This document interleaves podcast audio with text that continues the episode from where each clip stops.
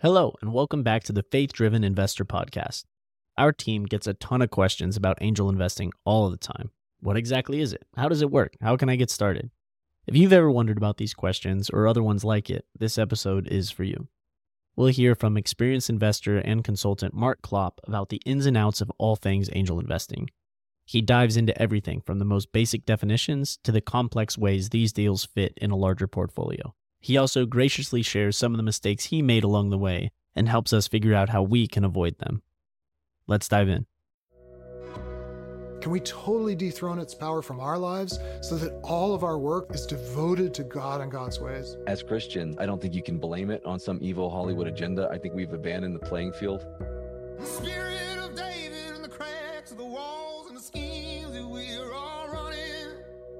is you've got to make sure that your identity is solidly rooted in who you are in Christ and not in having money. If we were to have a business, what would we do with the money? You can only sleep in one bed. Woke up terrified in the middle of the night. It was storm, our whole house was shaking. We have been put here on earth to create, not to mimic what might have happened historically. For me, as I pitch, I'm not looking just for the yes, I'm looking for my partners.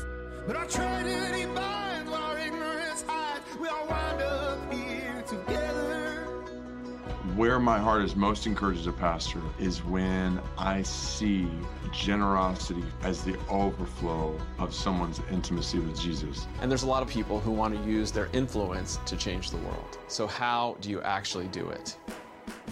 Investing can be complicated, but it doesn't need to be a burden. Stewardship of the resources that God has entrusted us with is full of responsibility, analysis, and yet it is also a unique opportunity for us all to come to know God's love for us more and His purposes in the world as we seek His wisdom. Here is a place to find other investors who seek the same answers you do and share their stories of seeking to know the best investor and giver of all time. Come for the podcast, stay for the community. Welcome to Faith Driven Investing. Hey everyone, all opinions expressed on this podcast, including the team and guests, are solely their opinions. Host and guests may maintain positions in the companies and securities discussed, and this podcast is for informational purposes only and should not be relied upon as specific investment advice for any individual or organization. Thanks for listening. Welcome back to the Faith Driven Investor Podcast. This is John Coleman, and I am very privileged to have uh, with us today Mark Klopp to talk about the topic of angel investing. Mark is an independent consultant, board member, advisor, and investor. He's focused on corporate venturing best practices. He's an instructor for Global Corporate Venturing Institute and a principal advisor for Larda and Tech Future. He's also an angel investor himself and serves as a board member and advisor for several startups and Christian ministries. And I know my partners have known uh, Mark for some time. He's such an incredible influence on this ecosystem, and we're incredibly grateful to have him on today. So, Mark, welcome to the FDI podcast. Thanks, John. Great to be here and appreciate all that you and Luke and Henry and others that part of the faith driven investor movement and uh, community that's being built. I've gotten a lot out of it myself and happy to share what I've learned as well. Well, we were joking before the recording started here for the audience that uh, our audience knows I sometimes get into rather eclectic investment topics that maybe don't have the listenership of angel investing. But angel investing is a very popular topic that I think people mm-hmm. will be engaged in. And we're super excited to learn from you, Mark. You know, maybe just to start, this term angel investing is a little bit broad, right? People mean different things with that, I think. What does angel investing mean to you? It's a big topic. Uh, how do you define it and how do you think about the parameters of angel investing? Yeah, that's, uh, I think everybody probably has their own definition, and mine's not an official one, but I think at a high level, John, that angel investors are really usually individuals that invest their own capital into startups. And usually that's during the early stages of development. And for that, they receive an ownership stake or equity. Sometimes they invest alone, and sometimes in a formal or an informal group uh, in order to pool resources and share due diligence. And uh, you know these businesses are early; they might not even have customers yet or generating any revenue, but they could only have a business plan or a beta product test or a minimum viable product. So some of the capital is used for research and development to help the company formulate its product service offering, even to build a business strategy or identify a target market, depending on how early you invest. And um, for me, from a faith driven investing standpoint, that's a subcategory of angel investing.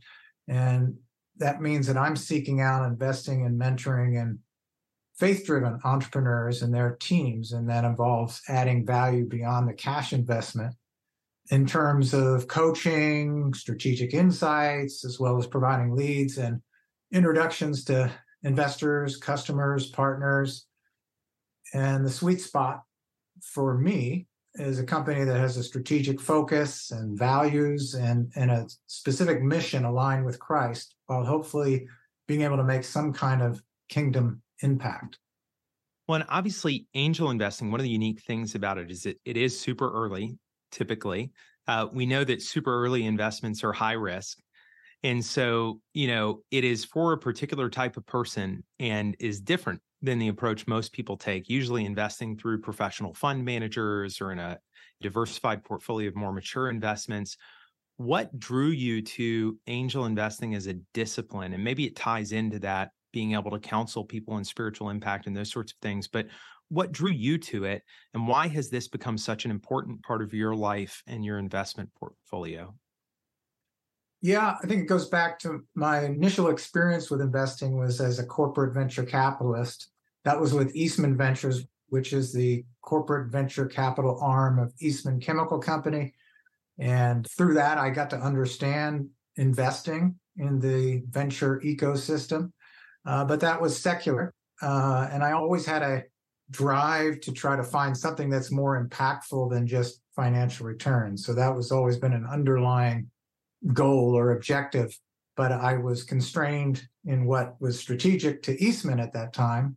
And since I left there and learned some of the fundamentals and had a network built up in uh, the investing world, uh, I started consulting for corporations on VC best practices, which is kind of in my day job, and then investing also as an angel investor and serving on the boards and advisory boards for private companies. But from a spiritual standpoint, I read the book Halftime, which many of you may have also read and been influenced by. Uh, as kind of, you know, what are you going to do to make an impact in your second phase of your career or life. And I went through the master's program and very involved with the Barnabas Group. Uh, those have been big influences on my faith journey, especially as it relates to integrating faith and work. And I realized that the relationships, the knowledge, the learnings that I've gained in the for profit world could be leveraged to make an impact in Christian ministry and startup arenas.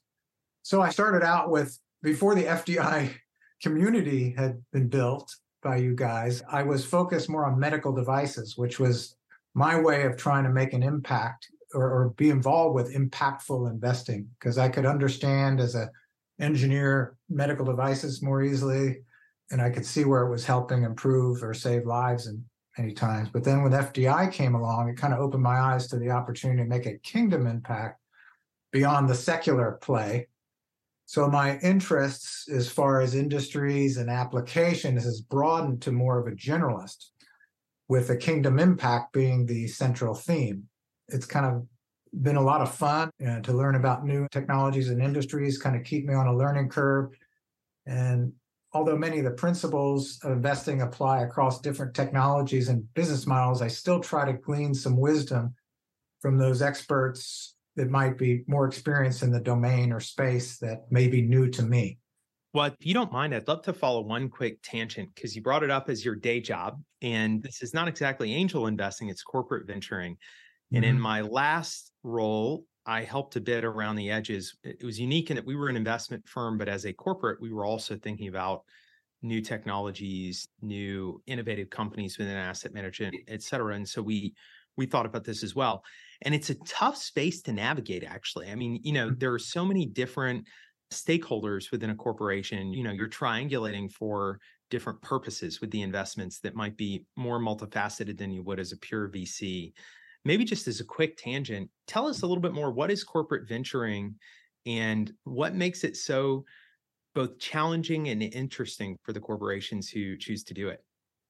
Yeah, it is. You're right. It's a very complicated algorithm to be able to balance the strategic desires of the corporation and the pace and innovation outside with the startups. It kind of goes to the open innovation theme where corporations have started to realize and it's becoming more mission critical to reach outside for open innovation and bringing technologies in while trying to find things that are relevant to the company to create options or to hedge or to build business intelligence for the company. And balancing that is a very difficult thing. And that's why there's a need to kind of learn from the past about best practices and how that's done. So a corporation might have a heavy emphasis on financial returns with a light on strategic. Another corporation may have almost all strategic and very little financial return objectives other than returning their capital. So it really depends on the corporate needs. But in general, uh, they're trying to do both because building a sustainable corporate venturing effort requires you to make a strategic impact to the company. That is creating an m&a option a licensing of new technology a partnership or go-to-market collaboration a new vendor to enable something or just in competitive intelligence and business knowledge. And those objectives are part of the investing. So you have a filter of what is strategic to the corporation and you have the filter of a traditional venture capitalist. So many times corporations will co-invest with lead VCs, financial VCs, and just try to fit those deals that make sense strategically and then set up that collaboration almost in a business development role with the core corporate. Yeah, love everything that you said. And we always thought about kind of you had to almost measure the return of the portfolio in a broader way because we were often investing for some sort of commercial acceleration. And so Yeah. we might partner, we might invest, for example, with a natural language processing company in order to be their exclusive customer for a period of time in our space, right? In our industry. Um, Yeah. You know, so there were, even if the financial return were modest in some respects, if it were able to accelerate a part of your business upon which you were relying, you know, you could think about multiple sources of return. And I think that's what you're describing is how do you do that while also, you know, everybody believes that in theory, although people do tend to look at your financial returns pretty mm-hmm. aggressively when you're doing this unwind. And so, you know, you can say it's a balance, but everybody kind of wants both. Yeah, and when you're like a 10 billion plus market cap corporation and you dedicate, let's say, 50 million dollars to a venture capital effort over multiple years, and if you get a 5x return, that doesn't make a huge impact to your no market cap. So you have to have a strategic leverage to that. And how you measure that is important, and that's one of the best practices. Also, you're not going to be around very long as a corporate VC if you lose money, right? Yeah, So that's right. The way to position is you're a profit center inside a corporation that's also doing innovation. And you can ultimately recycle and create kind of an evergreen fund yourself inside the corporation. And you're returning more than the average return on invested capital for alternative uses of that allocation of resources. Well, I could do a whole podcast on this, Mark. We might want to come back and do this at some point, but maybe to return a bit to the angel investing side, you know, Yeah. had such long experience here and you talked about deals in the abstract to give mm-hmm. people a sense for the space, for the types of companies, for the role that you can play. Would you mind talking us through a couple of your more interesting deals that you've done and just how did those come about? How did you find them? What made you invest in them? Just talk us through those deals and give us a sense for what an angel deal looks like and the role that you can play. Yeah, I just at a high level, I typically assist the CEOs on company strategy, financing, business development, licensing, corporate partnering, and, and investor relations. Those are my kind of strengths. where I can bring something unique to the table. And on top of that, I try to be kind of a coach or a mentor or encourager and sometimes a cheerleader or even a therapist as needed, since it's kind of a very lonely and isolating to be a CEO of a startup because they're looking for someone that can be vulnerable with and they can vent to other than their investors, employees, or customers. So maybe a few examples of some deals that are been in the FDI space that I've done. One is uh, called Freedom or FRDM, headed up by Justin Dillon. That was a deal that was led by Tom Blaisdell, and I co-invested with him.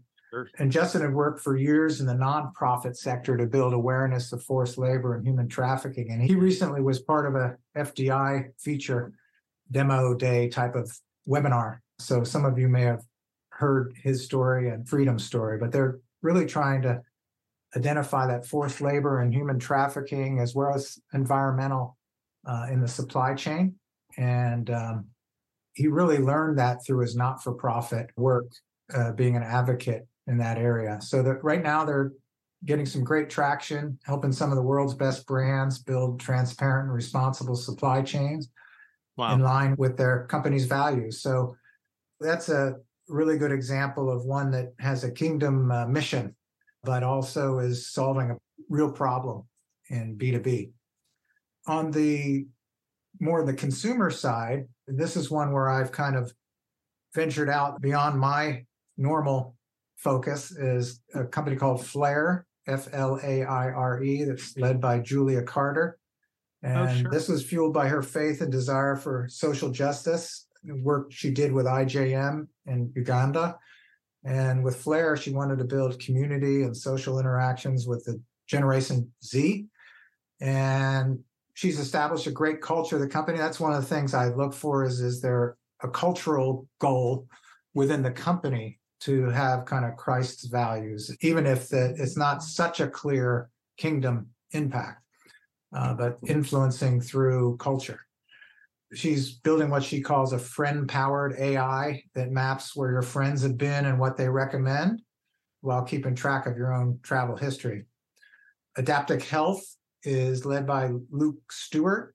This was a deal was actually referred to me by Phil Young at Sovereigns and something that you guys are looking at for a later stage. And that's where I like to get some of my deal flows from venture capitalists who say, I like this, but it's a little early. You might be interested in it. And Luke is, uh, he's actually a pastor and a board member at Vive Church. And he's formed this company called Adaptic Health, which offers a software as a service or SaaS platform that helps accelerate clinical development for drug and biotech development from the early stage of design through optimization. And it kind of streamlines, it's kind of like a co-pilot leveraging you know, generative AI, LLM to streamline collaboration, dynamic literature review, what if analysis tools, and other kind of analytics to improve the efficiency and bring to life, you know, drugs that save lives as well as improve lives and devices as well. Debbie Chen is the founder and CEO of Hydrostasis, and that provides real time hydration monitoring and guidance. So, from a wellness standpoint or health, dehydration is a universal problem. And that's, you know, three out of four adults, I think it is, in the US are chronically dehydrated, especially older. One of the leading causes for emergency. I know my mom's suffered this many times, having to go to emergency to get hydrated through IV. And if she had a monitor, it might alert that problem earlier. I mean, what you're describing is a really broad array of companies at a similar stage. Yeah. And, you know, what I love here is, as you said, for a lot of venture firms, including ours, even if you're early stage, there's a stage that's too early, even for us, right? Where Right. angels often play a critical role. You also you mentioned all these folks by name, and I know a big part of angel investing is that counseling role that you can play, the coaching role. Would you mind talking to us a little bit more in depth about what that looks like? Like when you come alongside one of these entrepreneurs, what are they going through typically that you can be helpful on? And what does that counseling relationship or coaching relationship look like between the two of you? Yeah, it varies depending on kind of the need. Many times it's positioning for the next round of financing as well as rounding out the current round of financing because I'm coming in many times right after friends and family, maybe one of the first angels, generally at that stage. Uh, so it's about making sure the structure of whatever their vehicle they're using, whether it's a safe note or a convertible or a priced round, is the right one to go after the target audience, suggesting who the target investors might be, referring investors that might align with their values, giving them ideas of investment firms and corporates that they might want to think about approaching later, and kind of the financing strategy in general. Also, many times there's a need for a proof of concept or some kind of test evaluation and how to work with the corporation and make that palatable and appeal to the corporation is a lot of insight that I can give. I've got a lot of experience with licensing and intellectual property strategy. So we talk about that many times. And then just building out a board of advisors if there's not one in place, or let's say finalizing the board of advisors and rounding that out. And then just the encouragement. A lot of it's encouragement and the subtleties of building a business that I try to bring. And like I said, it's sometimes it's just someone to talk with on topics that aren't comfortable for them to talk about with their investors or employees or customers. Is that specific enough? yeah, no, no, no. I think Okay. that's a great overview. And it is an opportunity because you're coming at a unique point in time where, as you said, you're kind of the first port of call after friends and family. And so Mhm. they're really often looking for counsel, especially if this is their first venture. Now, you have an extensive track record and experience in venture capital through corporate venturing, through more traditional venture. So you came at this with a lot of experience. But mm. angel investing is a different beast, even than Yeah. conventional venture investing comes with a lot of risks. It's a different structure. And I suspect you maybe made some mistakes along the way. You know, as mm-hmm. people are thinking about getting into angel investing, because we hear about this all the time. I mean, people who have done well for themselves, who have picked up great experience, who want to be an encouragement to others, who really want to take some risks. But you know, it comes with some pitfalls too. Uh, what are some of the mistakes you made along the way that others might learn from? Uh, how long do you have? this is a whole podcast, right? Yeah. okay. Well, yeah, what's our time limit? There's a lot to choose from, and you would think I would have uh, known better in many cases. So let, let me give you a few examples. Early on in my angel investing experience, uh, and this shouldn't have been a mistake due to lack of planning, was me failing to plan or at least accept that I should reserve adequate funds for follow-on rounds.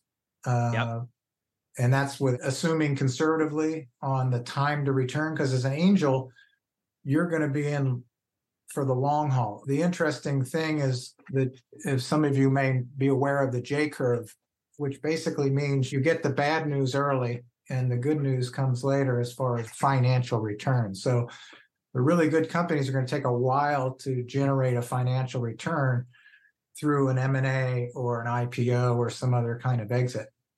And this should have been obvious to me because we did that all the time at Eastman Ventures and I knew how venture capital worked, but I didn't plan well.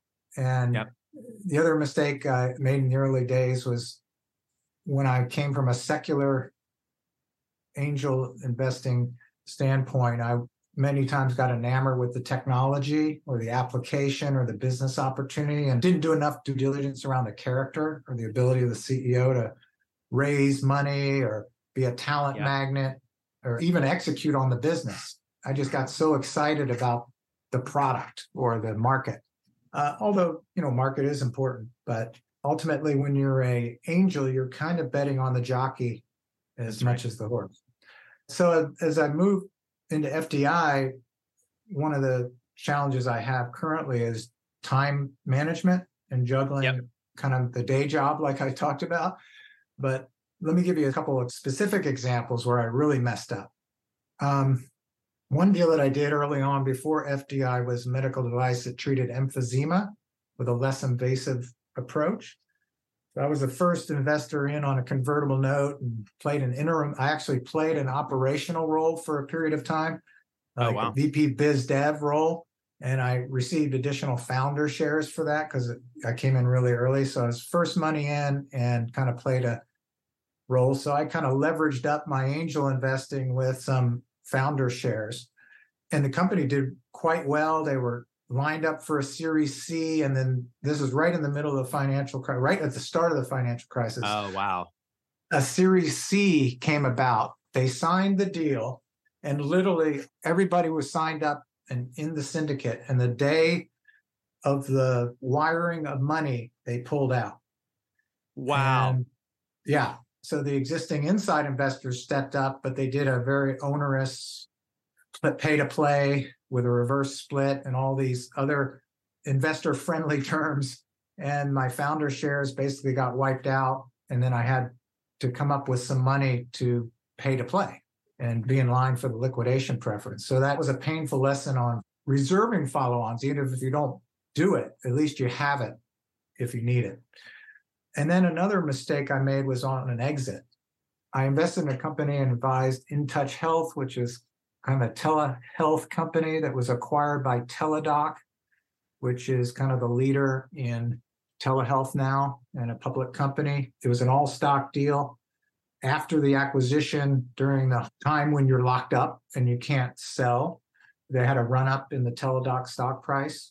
And once the window opened up that I could sell the Teladoc stock and liquidate some, I took out some, like 15% of the shares, and gifted some of it to the donor advised fund. And I let the rest ride, thinking it would go up further, at least stay pretty stable because they were the leader. And then uh, use that Teladoc stock as a kind of a holding stock for my source of funds going forward, and then sell it when I had the investment opportunity. Unfortunately, uh, with many COVID pandemic run ups, this one went down like 90%. And it's remained at that lower level. So I, I really beat myself up for being greedy and not contributing more of the stock to my DAF or selling more of it to hold in cash and reinvest in FDI type companies or using some type of option to protect the downside. And so that was a very painful lesson and still hurts, one that I hope not to repeat any time with our investments going forward when there's a stock consideration. Take some gains, take more than you think you need, and use that to recycle into other companies. One, it's just a good lesson on venture and public equities being dramatically different, right? Which I think gets underestimated. You know, we've always talked about in the context of a fund manager, for example, people hire you to manage the asset class they've hired you to manage, not what that might turn into. And Correct. so, you know, for a venture firm, obviously you want to be intelligent about the way that you exit a position, even a public markets position, and thoughtful about that. But ultimately, they hire us for our venture fund to do venture capital, not to hold public stocks. And, you know, we can always Correct. return capital to them so that they can diversify. And I think the same holds true when you're an individual, where unless you just have a very strong thesis and conviction around that resulting security, uh, Yes. as you said, keeping your powder dry for the Yes. activity that you're engaged in and a more diversified portfolio or these days you even get returns on cash mark it's fascinating we haven't had that in 15 I know. Five percent on a money market. Who would have thought? who knew it's like i'm a kid again yeah you know as you get into that you touched on this earlier but one of the unique things about your approach is how you play a spiritual role in the companies that you invest with and you are targeting faith driven leaders it sounds like companies with redemptive impact. Where do you see opportunities for redemptive impact as an angel investor? Just for those who are thinking about getting in you know whether that's alongside teams that are faith driven whether that's the types of products and services or markets you serve. You mentioned like i loved the example of um, i think it was called freedom earlier which obviously Yeah. has an impact on human trafficking and supply chains which is redemptive product redemptive founder but just talk Yes. to us about how you think about redemptive impact in your angel investing Yeah, that's a tough one, and you can get pretty deep from a theology standpoint. And I have a lot of learning to do in this regard. And for me, it's a constant battle to avoid the temptation of a focus on financial return. Yeah. Because I'm kind of wired that way as an investor. So, you know, from a definitional standpoint, you know, I believe redemption to a Christian means that Jesus Christ, through his sacrificial death, paid a ransom for us as believers from the slavery of sin. And that's to set us free from the bondage of sin. So, how do you find that in your investing? I do believe that there's a redemptive potential in angel investing when you can find some kind of spiritual, social, economic impact uh, that results in also some financial returns because you want to be prudent and find a way to return that capital back into the system and recycle it to others that are doing the same on the for profit side or in your tithing or gifting on the not for profit side. So you might have a an investment goal or a theme to support ventures that renew or reshape or restore individuals, communities, and culture. You know, so you can, as an angel investor, I think you can not only provide funding to support a business that has a kingdom objective and a culture that models Jesus, but you have that opportunity to kind of get into it from a higher touch standpoint as a spiritual mentor and encourager, uh, kind of a Barnabas as well as provide strategic advice and connections. And basically think about how can you help?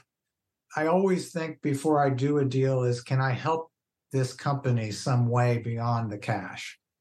And what is that way? And have that discussion with the entrepreneur ahead of time. And sometimes that results in an informal mentoring. Sometimes they ask me to be an advisor in addition to being an investor. And i formalize that agreement as an advisor and an investor. And then when it's formalized, then we literally outline what I will do to help them in a document. That's fantastic, Mark.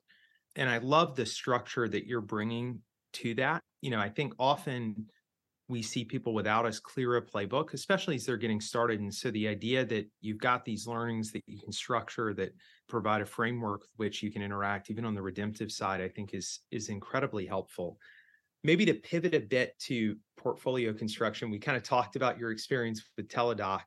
And yeah. uh, you had mentioned, you know, you've got redemptive and financial return as a criteria. I presume that not all of your assets are in your angel investing. You've got a broader portfolio, although I may be wrong about that. As people are thinking about getting into angel investing, how do you think about that as a part of your portfolio? And what percentage of your broader investment portfolio that should be, and just how you allocate from your own financial picture, knowing that this is a relatively risky asset class. Yeah. And I can tell you what we do. And this is with my wife and I, Megan, discussing and agreeing because you have to have your partner on board Sure. or it's going to be ugly. and you want support and encouragement yourself when you mess up and forgiveness when you mess up, as well as cheerleading when you do well as an angel. So, our first priority when we think about investing is actually giving in the tithing standpoint. And we use a donor advised fund as a tool to tithe and then make grants from there to utilize the balance of each year and not have a huge overhang. So we have kind of a given autopilot thing going on with DAF. And then we use opportunistically donate when we have unexpected gains. so we become very involved with supporting on a continuing basis several Christian ministries. And our theme is basic needs, rescue, and education. So some of the ones that we've supported are Opportunity International, which is microfinance, Edify is Christian schools placed in developing countries, IJM, International Justice Mission, which is rescuing trafficking slavery, Fuller Seminary down in Southern California, Jessup University, which is the only real Christian university in Northern California, Tina Steam, which helps uh, kids and parents with making biblical based choices. Shepherd's Gate, which is women's and children's rescue, CityTeam, Miracle Messages, and mobilize love. So those are the ministries that we try to support first with giving. And then on the angel side, we've allocated four to five percent of our net worth to direct angel investing. And we kind of think of that as the riskiest and most illiquid part of our investment portfolio. And kind of also think of it like an extension or increase in the tithe that might have the bonus of a recycle and a return component. So when you make a grant, then you know that goes away and doesn't come back. But if you make an investment that can come back, and if we return at least the capital, then we've uh, leveraged that up. That's the way we kind of think about it. And the principal and the gains can be reinvested. But that doesn't mean we don't support not for profits because they're all part of the kingdom and they have their own business structures, and you're getting eternal rewards, if not financial rewards, for the grants. And we're trying to move to something along the lines of what Greg and Tom Lernaham have done a great job articulating in a very evolved investment philosophy, where they've broken it down into four quadrants with high and low spiritual and social impact and financial returns, and kind of bucketing and compartmentalizing those investment objectives. So we've got, when you talk about our overall asset allocation, we've got a rainy day fund, which is really cash that deals with some of my insecurity. And uh, we've got about two years in money markets, treasury bills, two years of runway in case anything ever came about that was unanticipated. And that also gives us a psychological confidence or boldness in pursuing riskier investments if we've got that safe investment to fall back on in case something comes about. And then most of the portfolio is a mix of brokerage and IRA accounts uh, invested in diversified ETFs with about an 85 to 15% equity to bond ratio. And then we've done some uh, private limited partnerships in real estate, VC, and private equity.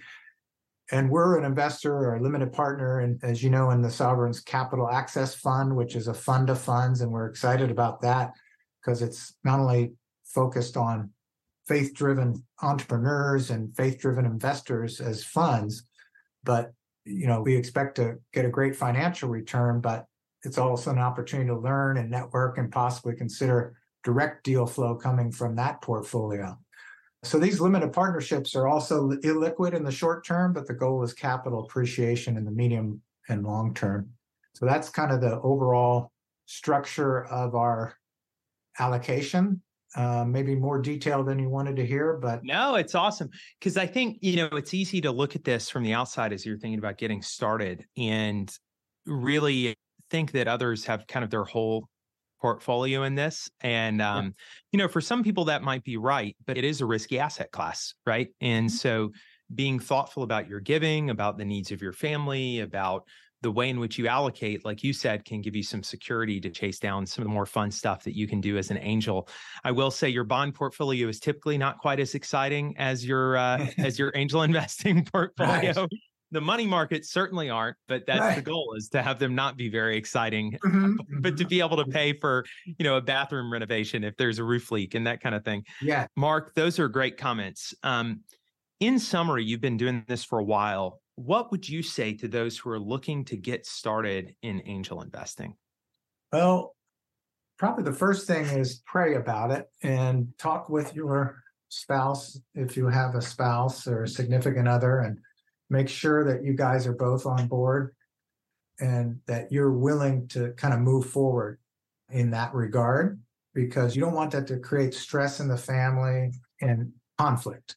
So that would be the first step. The second would be kind of jointly decide what percentage of your net worth are you're comfortable risking and allocating for an illiquid investment that might not return in five to 10 years or maybe even longer and then be prepared to uh, understand those risks that you know you're going to require a high tolerance for the risk and you should be prepared and really not shocked to lose your entire investment in any one deal if the startup fails or just winds down in some way. And then be prepared as i mentioned earlier in follow-ons be prepared to include and set aside enough money for follow-on investments in case that's required or desired, and maybe to the tune of 30 to 50% of your initial investment. Uh, diversification is very important as a angel, like it is in any venture capital. So make sure you invest in multiple startups can help you spread your risk and increases your chances of success and also making an impact. And then when you're getting started, pick an initial focus. If there's a particular industry that you're interested in or an expert with connections that you have where you can add value and maybe syndicate or introduce to customers, you might even think about a horizontal focus versus a vertical focus in maybe the kind of impact that you're targeting, uh, a theme in that regard. And then understand where you can add value and be ready, be willing and able to offer help and assistance in areas that you're particularly skilled or experienced in, which align with the needs of the company, not just pushing those areas, but having the venture leadership team kind of pull you into that with what they require. So you could have a set of capabilities that you bring and say, which one of these could I help you with?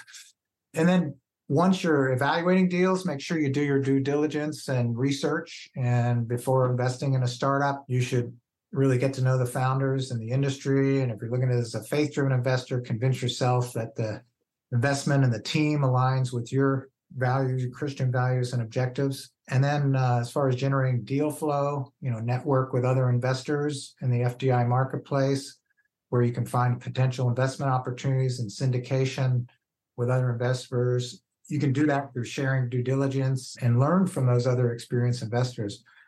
And FDI community, uh, you know, there's a sort of a bulletin board for the FDI community called the Marketplace. And that's a great way to get exposure as a Christian investor. And then you can look at companies that are coming from Christian based accelerators like Praxis or Ocean and uh, participate in those demo days and get access to what's going on because those have been kind of pre-vetted, uh, pre-screened for faith-driven investors, faith-driven entrepreneurs, and also potential financial return. Those would be some of the areas that I would start with as an angel. Mark, you know, one way we love to end these podcasts, and this has been remarkably informative, is to ask people about something they've been reading in scripture that they might like to share with others, something that they're learning through scripture or through their own study that they might like to share with others. Um, is there something that stands out to you right now that you feel like you're learning that might make sense for others? Well, you know, I, I'm just hearing the constant whisper uh, from God to devote more of my time and talent and treasure to the kingdom and transitioning from, you know, I've got regarding treasures, my families and friends know that my personal biggest struggle is guarding against the worship of financial security as an idol. And many verses in the Bible deal with that. I think the Bible addresses money more than any other topic. And the, there's a lot of great FDI content around manna and management and being a steward. So I'm constantly learning and struggling with that. So, angel investing is kind of one way I'm trying to battle that worship of financial security by willing to part with some of the security in the form of investing in startups and then recycling those capital gains to reinvest. Another is supporting the church and various ministries. And uh, my wife and I have been involved with the journey of generosity in the past, which has made a big impact on our intentional giving and planned giving and tithing. And then I'm trying to back off of chasing consulting fees with corporations, which is tempting on those engagements that pay well. And some of that activity kind of allows me to take the focus off of making money while freeing up more time and attention to apply my talents to kind of give advice, encouragement, and, and make connections to faith driven entrepreneurs, our church, and, and ministries that we support. Well, that's that's a really thoughtful reflection. I had the opportunity to speak at a breakfast just last week on this topic of what I termed good money, right? Which is, you know, the Bible warns that the love of money is the root of all kinds of evil. And, you know, we all know that money can be destructive. we also know that money can be a tool for good, right? And there are some verses about that. You mentioned there are more verses in the Bible about money than almost anything else. I think it's the research I saw said 2,350 references to money Oh, in the Bible, many of which concern its dangers, some of which Mhm. concern its proper stewardship and the opportunity that creates. And and I know Yes. one thing that you agree with, and it, it's kind of become a motto for us at Sovereigns that all investing is impact investing. It's just a question of what kind of impact you're going to have. And Correct. this idea that money is a just one more thing in your life that is a tool that God has given you to steward that you can submit to his purposes and that can ultimately make a positive impact in the world, but only if you've kind of let go of it and tried to put those resources at his disposal. And I Yeah. think that message is a great reminder. You know, we don't want anyone to take undue risks or to not provide for their family, but sometimes it can become an idol to hang on to things too securely rather than dedicating them to investments in nonprofits or startup companies or other ventures that might make sense for the kingdom. And so I think that's a wonderful reminder in the way that you live your life. Yeah, thank you. Uh, this has been a remarkable conversation. I love how invested you are in the space, how much of a pioneer you've been in faith driven investing, and your passion for those enterprises and those individuals, and just your openness with us today, giving us a real download on what it could look like to be an angel investor. I know the FDI community is grateful, and I hope we get to talk to you again soon. Thanks so much. Thank you, John. We are grateful for the opportunity to serve this community and see listeners come in from more than 100 countries. Faith driven investing can be a lonely journey, but it doesn't have to be. The best way to stay connected is to join a group study with other investors looking to get the same answers to questions you have and find great community as they do so. There's no cost, no catch. In person or online, you can meet an hour a week with other peers from your backyard or the other side of the world. You can also stay connected by signing up for our monthly newsletter at faithdriveninvesting.org. This podcast wouldn't be possible without the help of many of our friends. Executive producer Justin Foreman, intro mixed and arranged by Summer Dregs, audio and editing by Richard Barley. Our theme song is Sweet Ever After by Ellie Holcomb.